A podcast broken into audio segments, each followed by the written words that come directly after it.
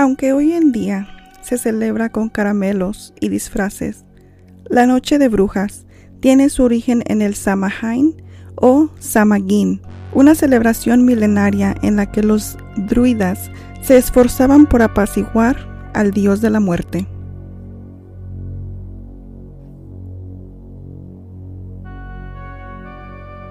Bu, hola, bienvenidos al especial de Halloween. La historia de hoy se tratará de cómo nació la noche de Halloween. Si eres nuevo en este podcast, no se te olvide de seguirnos en Spotify, Apple Podcasts, Amazon Music, Podvine, iHeartRadio y Google Podcasts. Yo soy María Carapia y estás escuchando Historias Oscuras.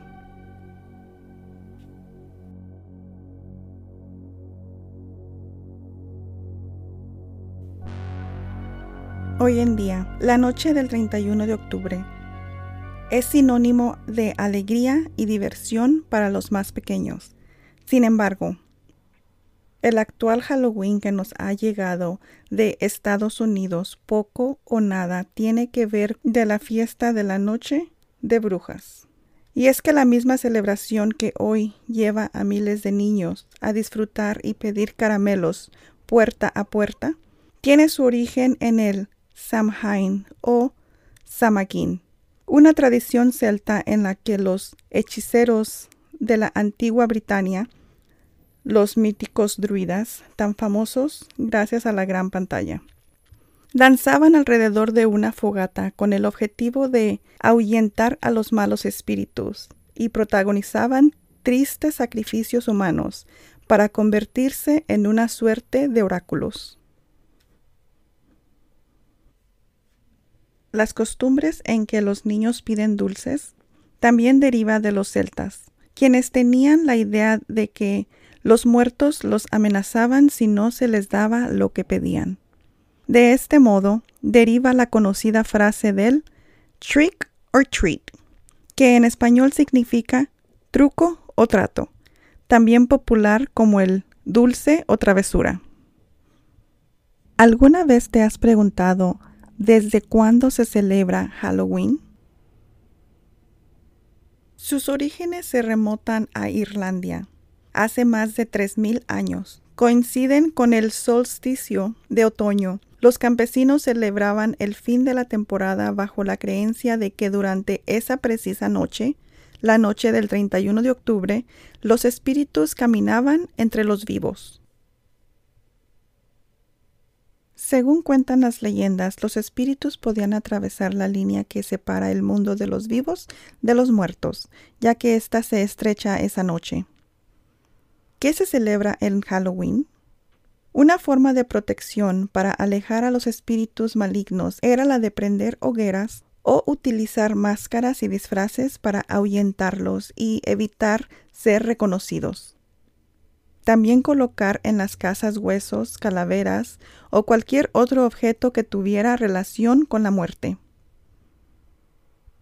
Como los espíritus buenos también podían cruzar al mundo de los vivos, la noche del 31 de octubre muchos de los familiares comenzaron a organizar banquetes y velas, que fueron reemplazadas por calabazas iluminadas a las tumbas para facilitar así la comunicación con los difuntos.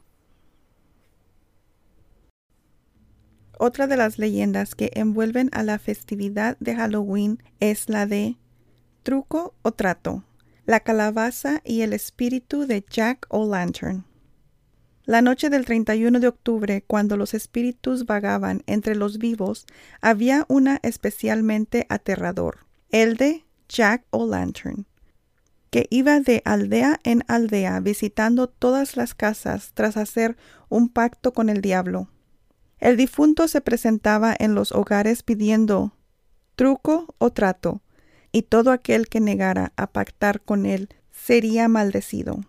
Para protegerse comenzaron a transformar las calabazas en objetos de terror que ahuyentaban al espíritu de Jack O'Lantern, iluminando las calabazas en su interior. Pero ¿quién es Jack O'Lantern? Jack es un ser diabólico, con un aspecto terrorífico. condenado a vagar por el inframundo, ya que ni el infierno le permite la entrada, y va de casa en casa amenazando a sus habitantes. Alumbra su camino con una pequeña luz en su interior. De ahí su sobrenombre, Jack o' Lantern, Jack el de la linterna. Se acerca sigiloso, llama a la puerta de tu casa y ahí de ti, ¿cómo le abres? Con tres palabras es capaz de arruinar tu vida y la de tu familia. Te ofrece truco o trato. Y mejor será que elijas trato, aunque sea muy complicado o te cueste realizarlo, porque como te niegues a ceder, Él elegirá truco por ti, arruinará tus cosechas, contagiará a tu ganado de la peste o hará que arda tu casa. En los años 20, inmigrantes irlandeses trasladaron esta tradición a Estados Unidos y Canadá. Concretamente, el primer desfile de Halloween en el continente americano tuvo lugar en 1921 en Minnesota. Aunque la Noche de Brujas se conmemora sobre todo en los países Canadá, Estados Unidos, Irlanda y Reino Unido, Europa y América Latina se ha sumado a la celebración, cada vez más extendida. Pero ¿por qué se llama Halloween? Su nombre proviene de una frase inglesa, All Hallows Eve, lo que se traduciría como Víspera de Todos los Santos. La Iglesia Católica instituyó como una de sus celebraciones el Día de Todos los Santos, en honor de los que gozan de la vida eterna en la presencia de Dios y que no aparecen en santorales o no se conoce su nombre. Hasta el siglo XVI, la noche previa a esta celebración se realizaba un servicio de víspera y de ahí el nombre del festejo. Pero, ¿cómo se convirtió en un día de miedo?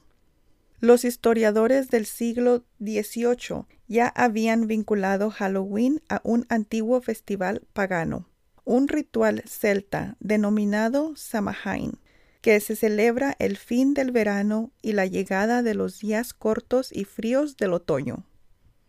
Samhain duraba tres días y comenzaba el 31 de octubre.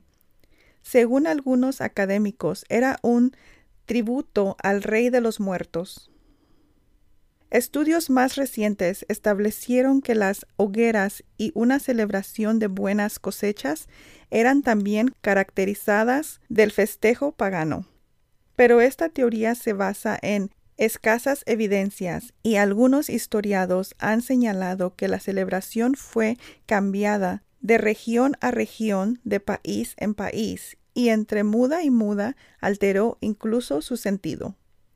En el siglo VIII hubo un punto de inflexión. El Papa Gregorio III cambió la fecha original del Día de Todos los Santos del 13 de mayo al 1 de noviembre. No está claro si el movimiento, que también hizo obligatoria la celebración religiosa para todos los católicos, fue un intento de cristianizar Samhain. Lo cierto es que esa movida unió ambas celebraciones y mezcló tradiciones paganas y cristianas.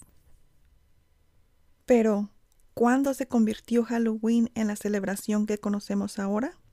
Esto tomó forma entre 1500 y 1800. Las hogueras eran muy populares entonces, se usaban para quemar la paja. Recordemos que Samhain celebraba el final de la temporada de cosecha pero también como un ritual para repelar la brujería y las enfermedades.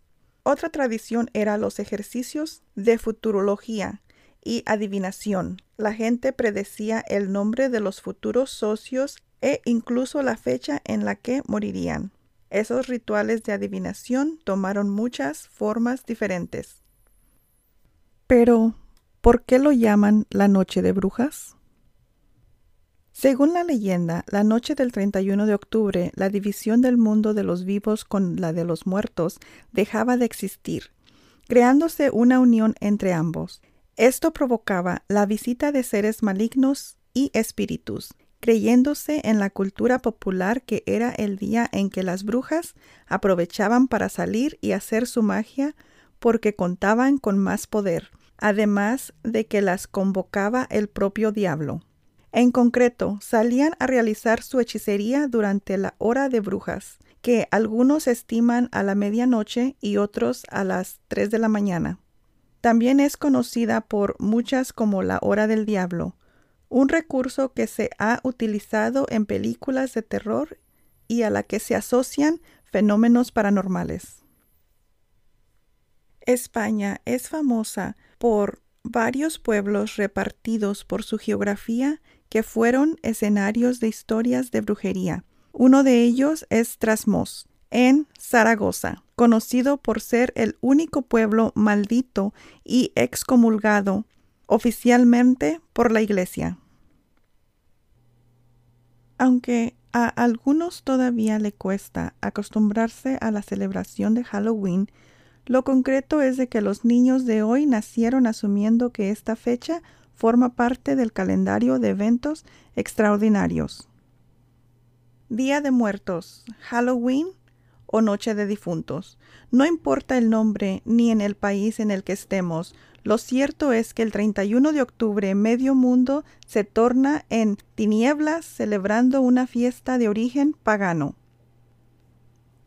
Por ejemplo, en Estados Unidos se celebra tallando calabazas, usando disfraces, ir a pedir dulces de casa en casa, concursos, dulces, casas embrujadas, laberintos de maíz. Otro ejemplo, en México, la tradición de este país norteamericano en el Día de Muertos está muy arraigada. Las calles de México se visten de color para honorar a sus difuntos, colocando ofrendas y se iluminan las tumbas, calaveras, altares repletos de flores, cirios y velas. No cabe duda que Halloween es la festividad no religiosa más popular aventajando al día de San Valentín. Es un día que históricamente ha tenido sus momentos de horror y no por las brujas o los disfraces. Los registros muestran que hay más probabilidad de que un niño muera en Halloween que cualquier otro día del año, mientras pide caramelos en la calle. Todas las estadísticas indican que las muertes de niños en Halloween envuelven a un conductor embriagado y los conductores jóvenes han sido responsables de la mayoría de las muertes de estos niños por el abuso del alcohol y no por culpa de ninguna bruja. Y esto concluye el capítulo del día de hoy. Déjenme saber si les gustó.